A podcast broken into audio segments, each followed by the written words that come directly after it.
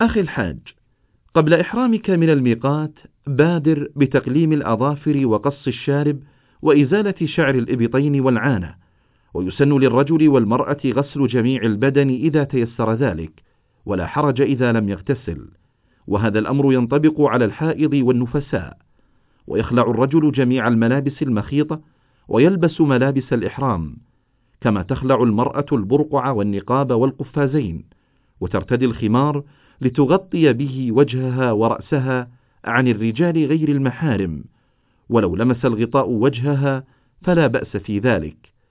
وبعد الاغتسال يتطيب الرجل في بدنه فقط بما يتيسر له من الطيب ولا يطيب ملابس الإحرام. لإعادة سماع الرسالة اختر زر النجمة.